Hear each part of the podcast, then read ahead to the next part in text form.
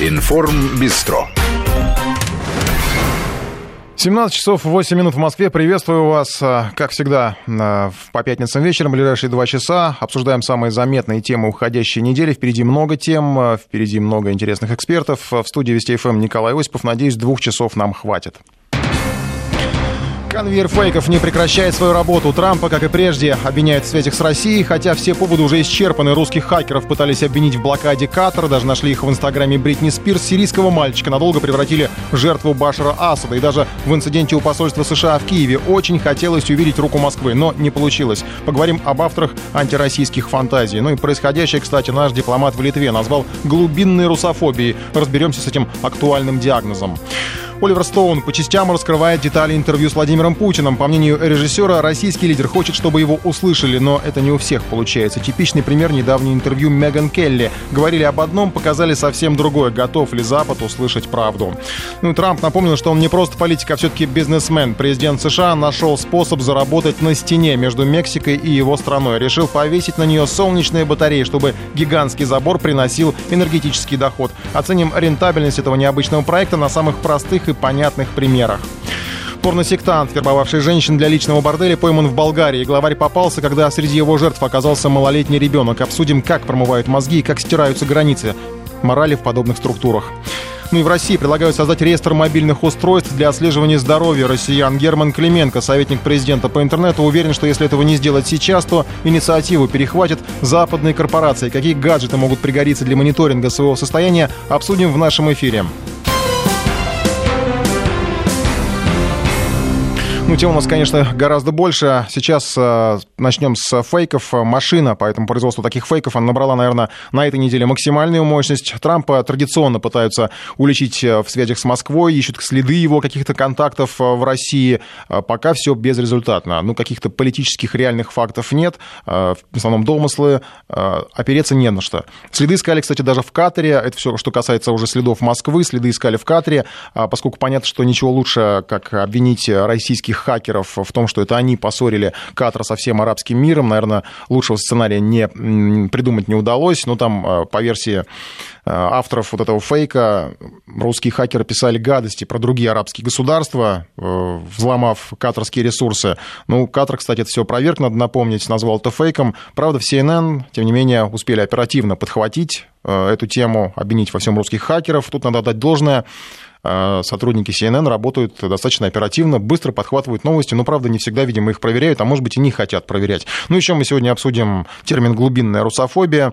А, наверное, главной такой медиаподделкой недели стала, конечно, история разоблачения мальчика, сирийского мальчика а, Амрана. Несколько месяцев его выставляли буквально как знамя насилия в Сирии, жертвы Башара Асада.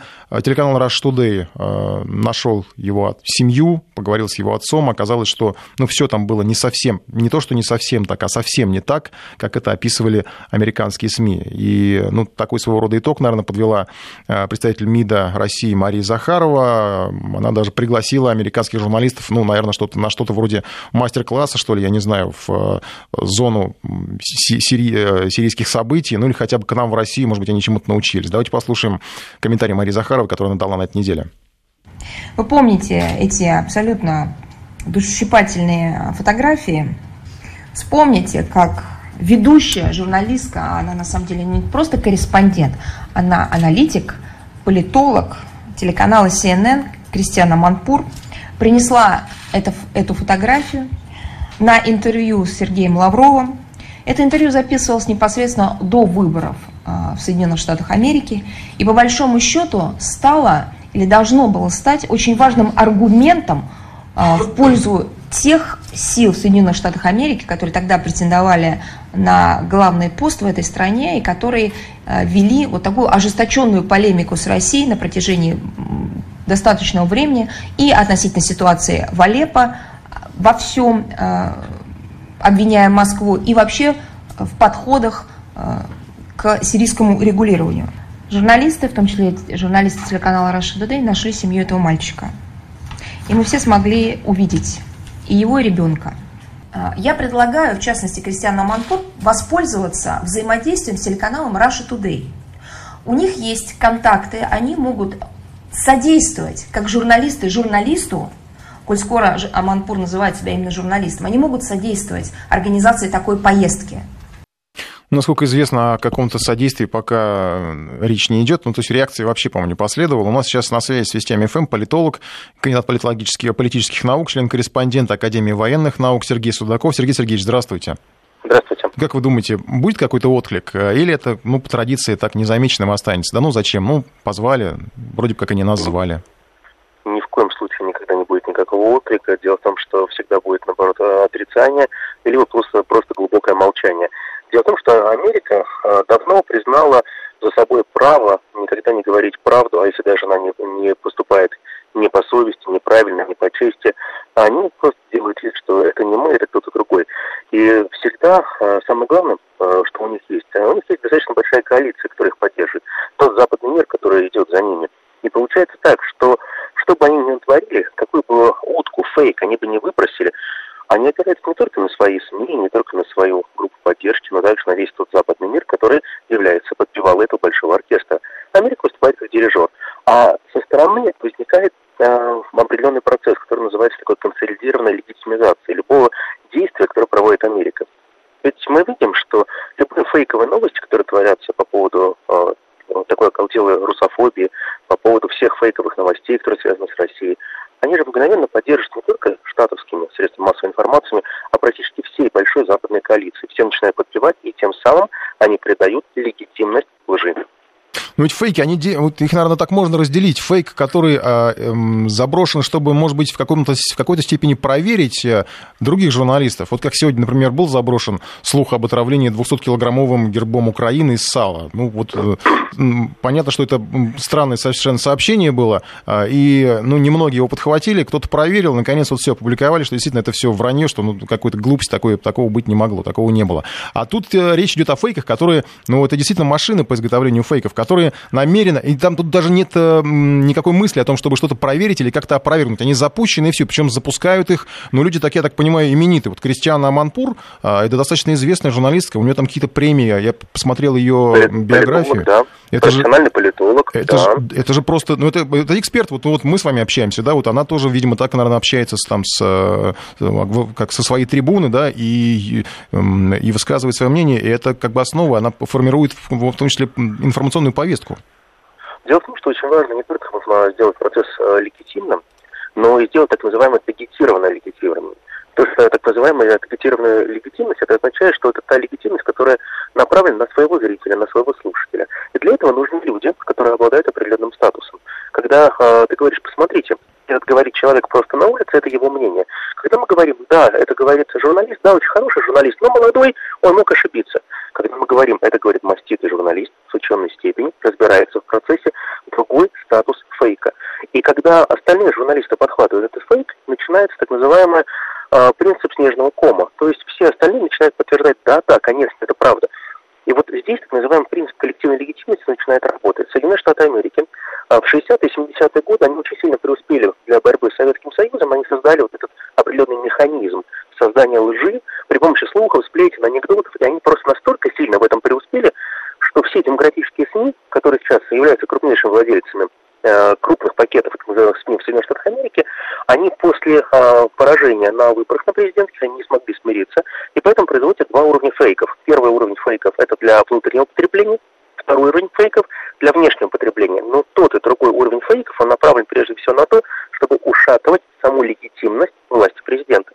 А я напомню, что вот есть 25-я поправка Соединенных Штатов Америки, по-моему, 65 года, 1965, конечно, а она говорит о том, что есть такое понятие, как недееспособность президента. Недееспособность там трактуется не только, что президент должен реагировать на свет или нет, быть живым или нет, а также, насколько он э, сложился на отношения с своей командой, с органами исполнительной власти, насколько блокируется его решение и так далее. И все сейчас, все СМИ сейчас набросились на Трампа только с одной целью, чтобы показать, что в делах государственных он недееспособен. И вот именно для этого создается огромная машина по постоянному воспроизводству фейков. Они надеются, что рано или поздно они смогут ушатать Дональда Трампа.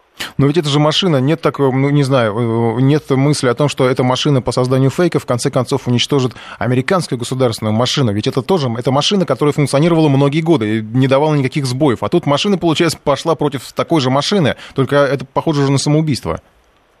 Я абсолютно с вами согласен, но я вот напомню одну вещь что Соединенные Штаты Америки это мощнейшая политическая система, которая дала уже один очень большой сбой.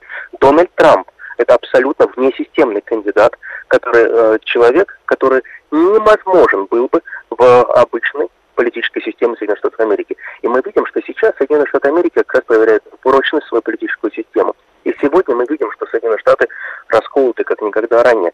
Наверное, такой раскол был, наверное, во времена президента Бьюкина, но это был 1858-57 годы, когда это было преддверие большой гражданской войны. Так вот сейчас половина населения, они считают, э, не считают Дональда Трампа своим президентом. И они считают, что э, избрание это было какое-то чудо. И на самом деле многие из них говорят, что в большей степени это было чудо для его избирателей. А те, кто за него не голосовал, они говорят, что это сбой политической системы. И вот мы сейчас увидим, что потихоньку, шаг за шагом идет медленное разрушение политической системы Соединенных Штатов Америки, и только жесткими э, методами консолидации можно удержать эту политическую систему. Трамп пытается это сделать, он хочет стать президентом для всех американцев, но, увы, вот это демократическое меньшинство ему это не позволяет, не понимая того, что они запускают механизм уничтожения государственности.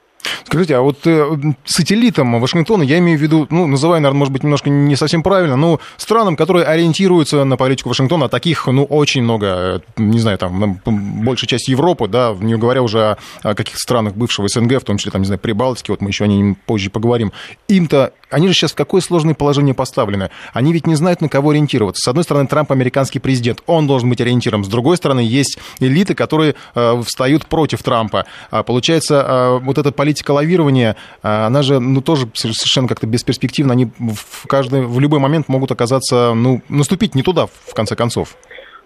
Совершенно верно. Дело в том, что существует в политике такое понятие, как зонтичная легитимность. И все, кто хотят встать под крыло Соединенных Штатов Америки, они получают вот эту часть зонтичной легитимности, и тем самым они полагают, что часть большого государственной машины, большой системы Соединенных Штатов Америки рано или поздно их защитит, если с ними что-то случится. То есть большой брат всегда придет на помощь. Но на самом деле большому брату всегда дело было до себя. Большой брат никогда не занимался тем, чтобы вытаскивать своих союзников из сложных ситуаций, экономических, военных. Посмотрите, все войны, которые вела Соединенные Штаты Америки, она вела при помощи коалиции. То есть все скидываются, все платят, и при этом Америка всегда зарабатывала на всех войнах. И поэтому, говоря о том, что Соединенные Штаты Америки, они меняются, конечно, они меняются, но Соединенные Штаты Америки всегда играют на свой карман. Но они всегда учитывают сильных союзников. Сильных союзников они уважают.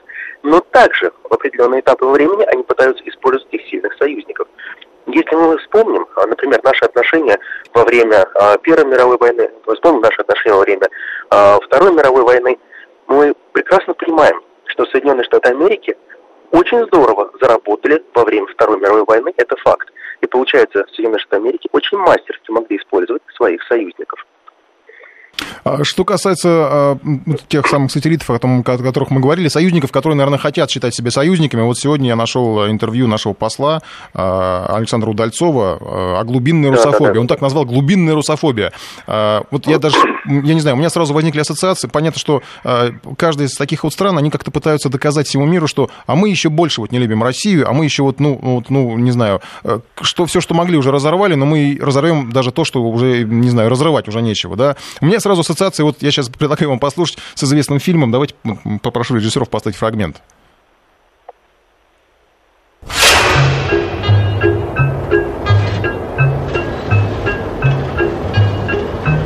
Что они делают? А это четвертый насос господина Берже. Я очень люблю Берже. А я его еще больше ку... Ку... Ку... Ассоциация, понятно, она была в свое время только с Советским Союзом. Это вот фильм как бы вызывал в то время э, только такие ассоциации. Сейчас э, получается, что мизансцена может меняться, потому что то, что происходит сейчас в мире, это уже, не знаю, ну, это такая вот внешнеполитическая картина. Кто больше Q, я бы сказал, Россию? Вы знаете, я полагаю, что на самом деле вот эта конъюнктура, э, кто больше попытается плюнуть в сторону России, кто больше пытается найти, кто больше русофоб, я бы назвал так, практика такого соревнования, кто больше скажет гадости про Россию, кто больше создаст образ врага из России. Это свойственно прежде всего слабым странам, с очень слабой экономикой, со странами, которые не смогли найти свою полноценную идентичность. Я полагаю, здесь проблема в том, что вот эти страны, так называемые страны Малой Европы, им сейчас очень тяжело. Дело в том, что они пытались интегрироваться в большую европейскую семью, где их приняли, и по сегодняшний день считают как усыновленными детьми. А эти усыновленные дети, они очень сильно разочарованы. Они хотят быть такими же равными, но равными не будут никогда. Отца все дети равны, но равны одни будут всегда равнее другого. Соединенным Штатам Америки нужен определенный пол союзников. Но одни союзники им нужны просто для количества голосов просто для того, чтобы можно было сказать, что у нас со мной идет 68 стран в коалицию. А есть те союзники, от которых они могут извлечь определенную прибыль. Так вот эти малые страны Европы, они не являются выгодой для э, Соединенных Штатов Америки. Соединенные Штаты Америки не могут получить от них каких-либо определенных э, финансовых э, влияний. Абсолютно никак. Именно поэтому, если недолюбленные дети пытаются постоянно обратить на себя внимание, только для того, чтобы Соединенные Штаты Америки не выгнали их в чужую семью, не оставили их но своими родными они не стали. И, увы, как я вижу, не станут. А ровно потому, что они не говорят своим голосом, и они потеряли свою идентичность. Спасибо вам большое за то, что э, помогли нам разобраться в, в, этой, в этой ситуации с этими фейками. Сергей Судаков, политолог и надполитических наук, член КОР Академии военных наук, был в нашем эфире. Ну, а, я напомню, что мы еще, кроме, помимо прочего, ждем э, э, интервью Оливер, с Оливером Стоуном. Оно было достаточно активно анонсировано. Оливер Стоун по частям выкладывал какие-то моменты, связанные с этим интервью. И был уже даже выложен небольшой ролик с фрагментами высказываний президента России. Давайте послушаем. Э, Сноуден не предатель. Он не предал интересы своей страны и не передал другой стране ни одной информации, которая бы наносила ущерб его народу. Все, что он делает, он делает публично. Вы меня спросили, я вам ответил прямо. Я считаю, что он, тем не менее, не должен был это делать.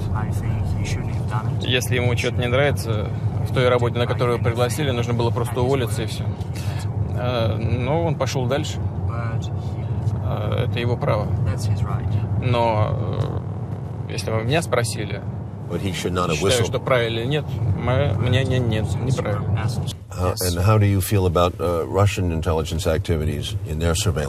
Я думаю, что они работают хорошо. Наши спецслужбы работают исключительно в рамках действующего законодательства. Это первое. А второе, все-таки следить за союзниками, если вы действительно считаете их союзниками, а, а не вассалами, это, это, это неприлично. Это подрывает доверие а значит, это в конечном итоге наносит ущерб собственной национальной безопасности.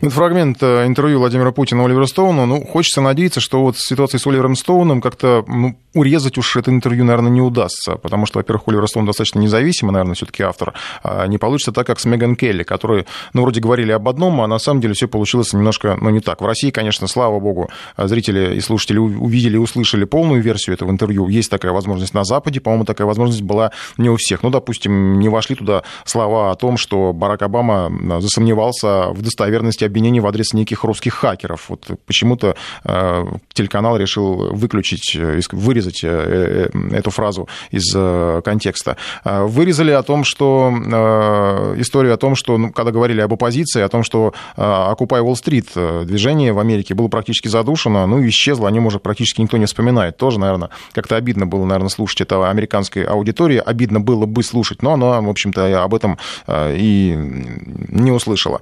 И сомнение Путина о том, что Хиллари Клинтон самый популярный политик, самый популярный политик в США, он высказывал такие сомнения тоже, вырезали. Вообще вырезали достаточно много, там, насколько я помню, 11 минут осталось, было больше 20. Ну, решили, что вот так. Посмотрим, что будет с Оливером Стоуном, который, ну, я повторюсь, он анонсирует, анонсирует активно это интервью. 12 числа, в День России, уже выйдет первая серия. Информ Бистро. Реклама. Галс Девелопмент представляет жилой квартал «Достояние» в Кунцево. Видовые квартиры с высокими потолками, пентхаусы с террасами, собственная территория с пространствами для отдыха. «Достояние» – лучший строящийся квартал бизнес-класса по версии Urban Awards 2016. Успейте купить квартиру по выгодным ценам от 9,5 миллионов рублей. Подробности по телефону 495-725-5555. Проектная декларация на сайте достояние-галс.ру. ЗАО Кунцево Инвест. В честь 15-летия в России Toyota объявляет специальные условия на покупку локальных моделей Toyota Camry и Toyota RAV4. Только до 30 июня 2017 года сниженная ставка по кредиту, специальные сниженные цены и дополнительная выгода по трейдин. Станьте обладателем Toyota на прозрачных условиях. Узнайте подробности у официальных дилеров и на сайте toyota.ru. Кредитование осуществляется АО «Toyota Банк». Количество автомобилей ограничено. Toyota. Легендарное качество. Какой жилой комплекс уверенно подчеркивает ваш статус? Конечно, Царская площадь у метро «Динамо» от компаний MR Group и Coalco. Долгожданный старт продаж второй очереди. Статусное место, роскошная архитектура и дизайнерские лобби. Летом у нас играют фонтаны, а зимой настоящий каток. Живите по-царски. 495 643 1155. Проектная декларация на царской дефис площадь.рф. Застройщик АО СРЦ «Асгард». Финансовый партнер Банк ВТБ. ПАО. BMW меняет правила. Продайте свой автомобиль дилеру BMW. Гарантированно получите высокий уровень сервиса, прозрачность и безопасность сделки, уверенность в покупателе и быструю оценку вашего автомобиля. BMW купит ваш автомобиль с удовольствием. Узнайте подробности и назначьте встречу с дилером BMW на сайте bmw.ru. BMW с удовольствием за рулем. Информ Бистро. Продолжаем эфир в студии Николай Осипов. Ну, еще поговорим немножко о фейках по неделе, потому что ну, их было достаточно много, прям очень много. И, наверное, таким тоже достаточно заметным фейком э, была история с телеканалом CNN и съемками в Лондоне, где они э, в камеру попал кадр, как э, идет съемка постановки митинга исламской какой-то общины, ну не общины, не знаю, несколько людей там в хиджабах стояло. У нас сейчас Елена Балаева на связи. Лен, здравствуй. А, нет, Елена Балаева у нас пропала, связь с ней сейчас э, налаживаем связь. Ну, по поводу, я уж не знаю теперь, как относиться к информации, э, которая попадает на ленты новостей, фейк, не фейк, но вот очередная история из США, поскольку мы же говорим про эту страну, э, история про школу. Учительница предложила ребенку уехать из страны, когда он заявил, что негативно относится к американским властям. Это, кстати, по поводу того, что вот мы ставили фрагмент из фильма «Кинзадза», который ассоциировался с Советским Союзом. Оказывается, в американской школе ну, заставили учеников клясться в верности американскому флагу. Ну вот э, есть, видимо, такая церемония в каких-то школах. Э, мальчик отказался, непонятно по каким причинам. Э, ему сказали, что лучше тебе уехать из страны. Вызвали к директору. Но я уж не говорю о том, что, наверное, в школе лучше, наверное, учиться, чем понятно, что мальчик не, ну, не стоило ему этим вообще в это влезать. Лучше просто учиться, чем высказывать какие-то свои политические интересы. Понятно, что он все это слышал, наверное, в семье. Но вот такое тоже, опять же, отношение к свободному волеизъявлению в стране, которая учит всех демократии. У нас Лена Балаева, наконец, на связи, да, я так понимаю? Да. Лен, здравствуй. Да, ну, по, поводу, по поводу вот этого митинга с э, CNN, э, я не знаю, я не, я не буду спрашивать, кто и как и зачем его организовал. Э, вообще, не знаю, наверное, может быть, стране было бы как-то обидно, или людям, которые живут в этой стране, что у них вот их территорию используют как некую площадку для подобных постановок. Кто-то в Британии отреагировал как-то вот на подобное мероприятие? А, вы знаете, ну, официально не отреагировали, поскольку в Британии выборы, Э, теракт немного были заняты все другим. На самом деле, знаете, обидно то, что было, э, по крайней мере, три митинга только в Лондоне, в которых, э, в котором, в которых участвовали непостановочные люди, настоящие люди пришли без какой-то отдельной организации, никто их туда не вел, они просто пришли по зову сердца. А, и э, кадры были в британских телеканалах, где эти все люди стоят, там, знаете, толпы вокруг мэрии пришли, просто толпы, не, не автобусами подвозили, сами пришли. А, вот то, что показывали в э, CNN, вот просто захотелось журналистке, чтобы именно вот на этой точке э, собрались люди, которые бы него за спиной кричали «Гил не пройдет». Вот это обидно, что э, то, что человеческий порыв был, это осталось за кадром CNN, а туда пошел фейк настоящий. Но, как я уже сказала, официально никто никак не отреагировал. В Daily Mail появилась небольшая статья. Этому, на самом деле, огромное значение вот этой новости ну, не придали, не придали значения, поскольку, как я уже сказала, было очень много других новостей. Но это лишь отражение того, э, до какой степени британцы озлобились на э, американские средства массовой информации, которые начали лезть не в свое дело и начали сообщать информацию про э, террористов, которую их просили британские спецслужбы не сообщать. Вот попридержать буквально несколько часов для того, чтобы можно было всех там, сообщников террористов найти и поймать. Но американцы в погоне, и, и CNN в том числе, в э, погоне за сенсацией, они стали выдавать то, э, что, в общем, не нужно было выдавать в эфир. И э, в итоге дошло до скандала между Вашингтоном и Даунинг-стрит даже. Э, и на какое-то время сотрудничество между спецслужбами американскими и британскими было приостановлено. Но э, если вот, знаете, это, эта вся история, э, это для тех, кто кричит, что не бывает на Западе фейковых новостей. Бывают, еще сколько бывает. Достаточно сейчас зайти на YouTube, этот ролик там лежит, и насладиться, не помню, сколько там, 5 или 6 минут хронометраж. Видно, как журналист расставляет всех этих людей и, и убирает белого полицейского, вместо этого Э, полицейский азиат на первый план выходит. В общем, вот, пожалуйста, фейк, подтверждение фейка. Да, да, интересная картинка там была, да, посмотрел перед эфиром. Спасибо, Лена Балаева из Лондона.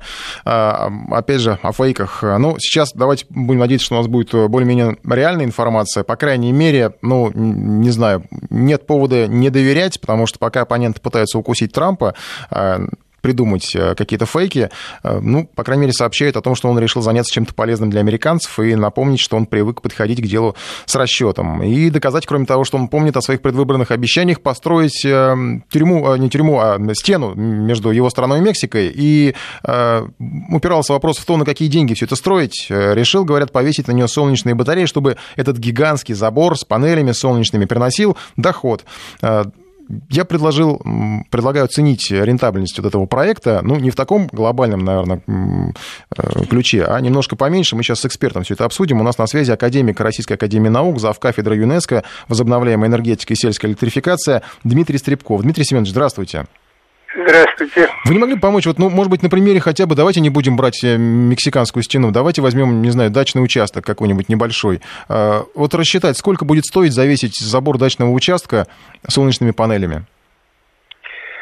Ну, сейчас вот э, киловатт э, можно купить э, где-то за тысячу долларов. Это, в принципе, небольшая цена, то есть цены очень сильно упали за последние четыре года. Это панель, и... которая будет производить киловатт. Да, киловатт, да. Угу. Ну и где-то вот в районе Москвы это даст примерно 1200-1100 киловатт-часов электроэнергии за год. А размер этой панели примерно? Ну, размер этой панели примерно там около 10 метров квадратных. Угу.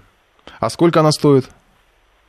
Вот я сказал, 1000 долларов за киловатт, ну, ага. значит, получается 70, там, 60 тысяч э, рублей, но это, значит, без аккумуляторов, потому что считается, что сети есть везде, и энергия будет, э, как бы, ночью получается из сети дешевую энергию, которая там стоит рубль киловатт-час, а днем вы будете продавать сеть дорогую энергию, которая будет стоить там, ну, 4-5 рублей за киловатт-час.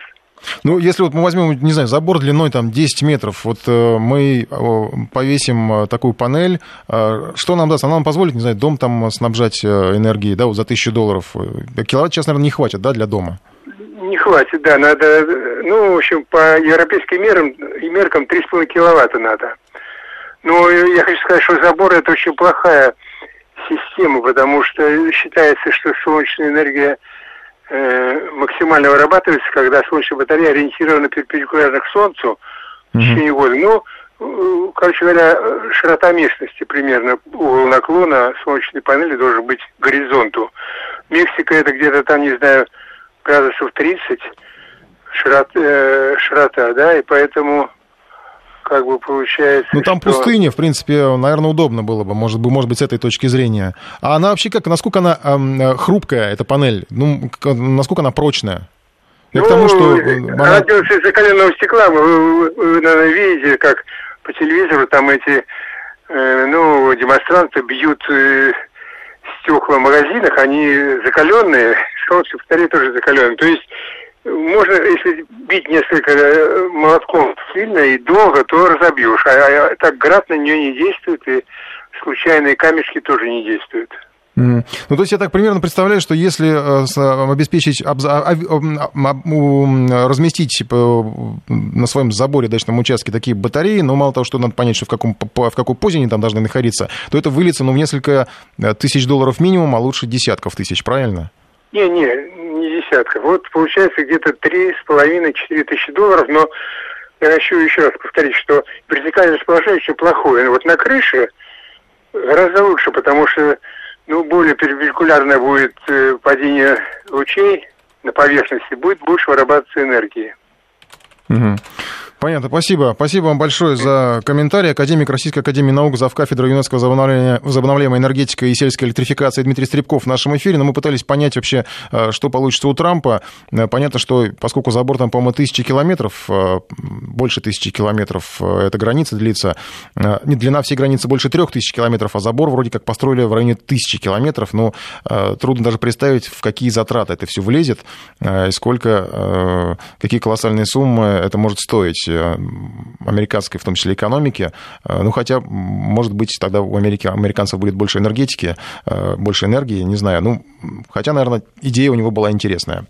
Мы сейчас перейдем к другой теме, наверное, прервем ее потом на погоду. В Болгарии поймали порносектанта, которого считают причастным к вербовке женщин в борделе и пропаже российского мальчика. Пятилетний Яша Зиборов, буквально накануне были сообщения, что он нашелся в Белоруссии и задержан, опять же, накануне пришли сообщения непосредственно главарь этой секты. Ну, зовут этого товарища Сергей Кириенко, поймали его в Болгарии, как я сказал. Э, имя его сейчас, по крайней мере, он так себя называет. Я попробую воспроизвести это. Митродавананда Парамахам, Парамахамса. Вот так.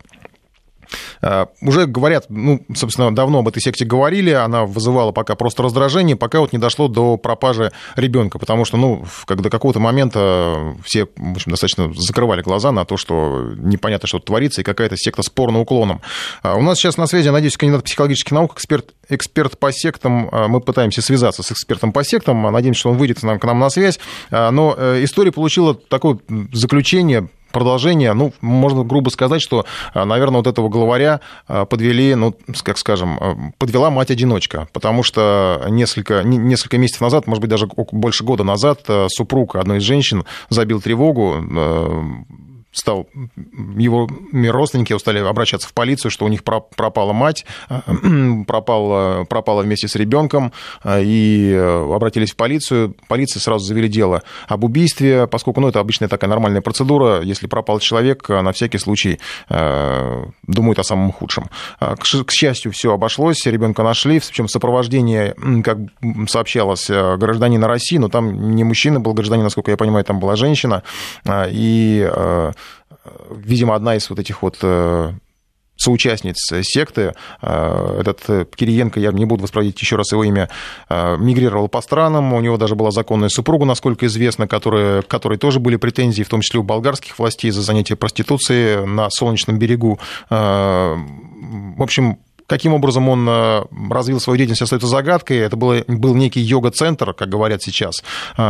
И через него уже он вербовал женщин, ну, как говорят, одиноких женщин, которым потом, которые потом вывозил за рубеж, и там уже э, устраивал их вот, ну, в, в качестве э, жриц любви для которых он продавал, видимо, не знаю, туристам или каким-то богатым состоятельным гражданам. У нас все-таки эксперта, наверное, нет, да, не получается дозвониться. Есть эксперт? Э, кандидат психологических наук, эксперт по сектам Александр Невеев у нас на связи, но я думаю, что мы уже с ним э, успеем пообщаться после э, погоды буквально через минуту. Информ Бистро. Ну так, эксперт по сектам Александр Невеев у нас на связи. Александр Борисович, здравствуйте.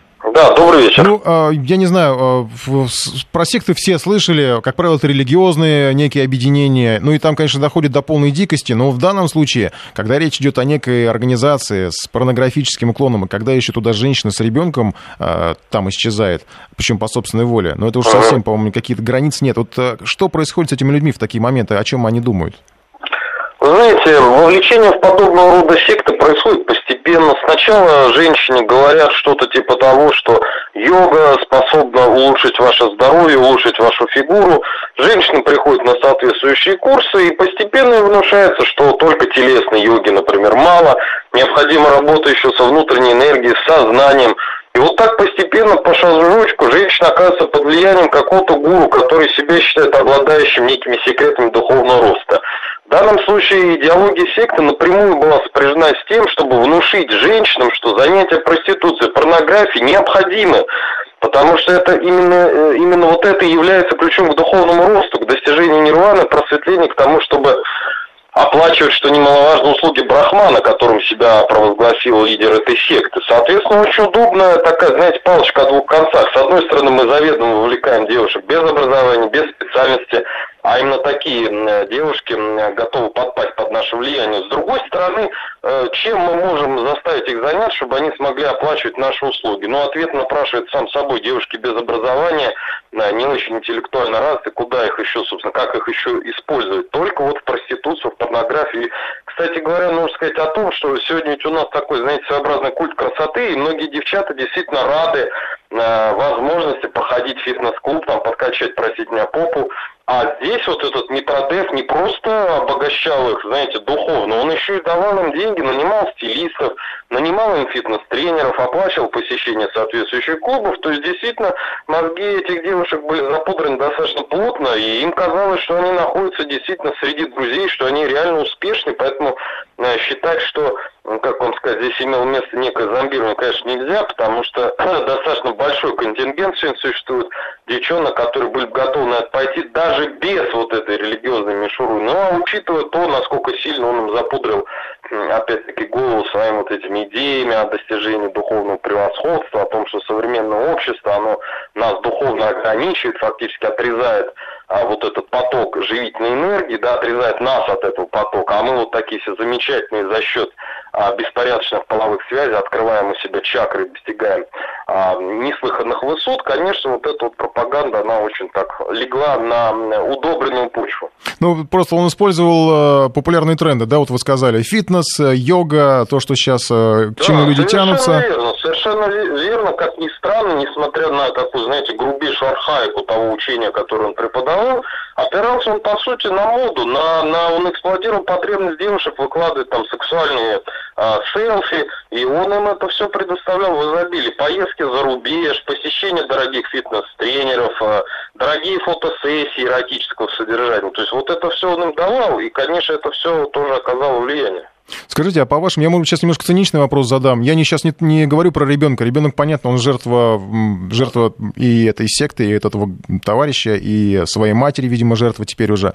А, а вот этих вот девушек, их можно считать жертвами? Может, просто они, ну, в конце концов, они и так бы сошли бы вот на такой путь продажной любви без ну, его помощи? Да, конечно, конечно, этот момент существует, и действительно не нужно считать, что они такие белые, пушистые были девушки, значит, в белых одеждах, и вдруг злой такой плохой Митродев и, значит, свою веру, безусловно, сектантская пропаганда, она должна была лечь хорошо уже удобренную почву. Я уверен, что большая часть именно активных адептов этой секты, они имели к этому расположенность, они наверняка и стриптиз танцевали. Я больше скажу, уже примерно два или даже три года эта секта вовлекает в свои ряды напрямую проституток. То есть они прям пишут, хотите стать наш, э, частью нашей семьи, предъявите, пожалуйста, ваш работающий, функционирующий э, профиль на соответствующем сайте. Там э, не буду называть эти сайты, но, так сказать, вот именно и это является критерием попадания в данную секту Калватхан. Поэтому, конечно, вот этот порог и вот это стремление заработать на собственной порочности, оно на самом деле лежало во многом в основе этой секты, помимо вот этой всей псевдотантрической, псевдоиндуистской религиозной мишуры. Ну, ты можешь тогда предположить, что случайных людей там все-таки не было, ну, кроме ребенка вот этого. Знаете, ну, случайных людей в секте вообще не бывает. Путь в секту, он э, состоит из э, достаточно длительной такой дороги, И очень много человек совершает шагов, когда он в секту попадает. Увлечение восточной эзотерикой, просто эзотерикой, всякой там йогой, энергетикой, чакрами, экстрасенсорикой, ясновидением, все это закладывает вот э, ту самую основу, на, на которой встанет, встроится в ваше сознание вот эта сектантская пропаганда. Чем в большее количество бреда человек верит, тем выше вероятность того, что в какую-то секту его вовлекут. Не в тантрическую, так в какую-нибудь там псевдохристианскую, не псевдохристианскую, так в какую-нибудь там секту, существующую в рамках фундаментализма исламского. Mm, спасибо, То есть спасибо. здесь, конечно, да, да. Вот. Спасибо вам большое. Кандидат психологических наук, эксперт по сектам Андрей Невеев был в нашем эфире. А, э, ну, сейчас мы перейдем к другой теме. Еще успеем до новостей. В России предлагают создать реестр мобильных устройств для отслеживания здоровья россиян. В этой идее, а, по крайней мере, как мне сегодня рассказал Герман Клевенко, советник президента по развитию интернета, многие видят большую перспективу. А, Давайте послушаем интервью с ним. Герман Сергеевич, скажите, пожалуйста, ну вот э, рынок мобильных устройств, вы предложили на этой неделе э, как-то его попробовать освоить, а именно устройств, которые измеряют здоровье дистанционно, я правильно понимаю? Да. А что это? Сейчас, ну, я так понимаю, многие с браслетами ходят, это вот э, об этом речь? Ну, не совсем об этом. А Вообще телемедицина – это в первую очередь доверие приборам.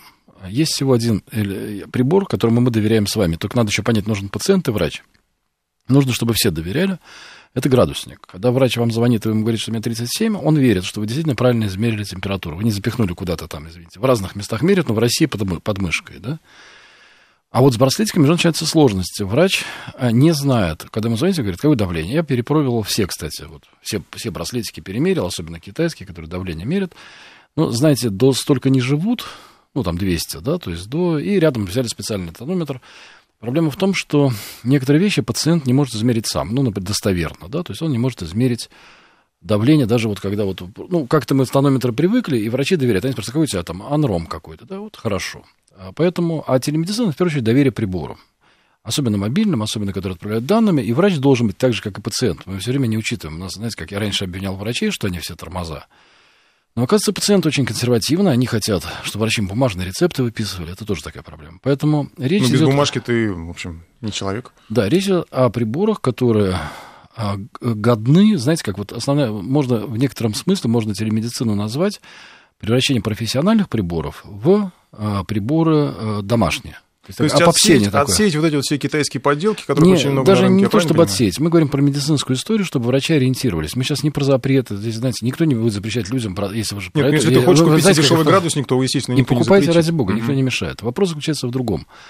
А для врача, вот я со многими поговорил, им вообще в принципе, как, как человек сам себя измеряет, им все равно. Ну вот мы сейчас э, привезли, я в руках держал мобильный УЗИ, да? Это мобильный УЗИ, это каждый человек может сам себе измерить. В чем проблематика? Достаточное программное обеспечение, китайцы, кстати, выпускают, это стоит не 5 миллионов рублей, как это стоит вот для медицины, а вы можете прямо себе в дом поставить и сердечко посмотреть, сосудики у себя дома посмотреть, отправить врачу. И вот тут уже возникает хороший вопрос. А сами эти приборы, они вот в той части, которой врач должен доверять, не в той части, которой вы доверяете. То, что вы верите шагомеру Apple, это здорово, да? Мы верим там браслетикам, которые там пульс считают, калории есть какие-то, кстати, браслетики очень разные. А речь идет именно о медицинской истории. Это такая история, ну, мне кажется, просто иметь рекомендованный список всегда полезно. Я так понял из ваших высказываний, что вы предс- предсказываете, э, если этот рынок сейчас не будет освоен как-то вот нами, ну, централизованно, я так понимаю, да, ну, не знаю, как, какое слово подобрать, а, а если мы это как-то не поставим в, систему, вот эту вот дистанционную телемедицину, измерение параметров организма, то это кто-то захватит, ну, не знаю, как вот с Ну, такси не кто-то, получилось. давайте попроще, давайте попроще скажем. Если это не будет Яндекс Медицина, ну вот я представляю интересы нашей индустрии, да, и в должности советника, и в должности председателя Совета Института развития интернета. Здесь даже вот, я даже не скрываю этого, я считаю, что это вообще абсолютно правильно. Наших компетенций, наших знаний, да, потому что это же не только приборы, это еще, знаете, элементы обработки больших данных, такие мудрые слова нейросети, да, тебе. И мы сейчас находимся в том моменте, когда все наше, оно соответствует. Знаете, вот если у вас и Мерседес это не соответствует истории, то вот Яндекс и Google это рядом где-то находятся. Мгм. И у нас будет либо Яндекс медицина, Рамблер медицина, Mail медицина, Mail доктор, еще что-то, либо будет Google и Apple. Вот мне почему-то хочется, да, чтобы это был Яндекс. И поэтому я, когда мы разговариваем с Минздравом, да, то есть я им все время привожу этот самый важный довод. Я говорю, понимаете, вы можете очень долго тянуть. Вот, но есть тренд, который, он не противозаконный. Там массовые люди, никто не умирает, да?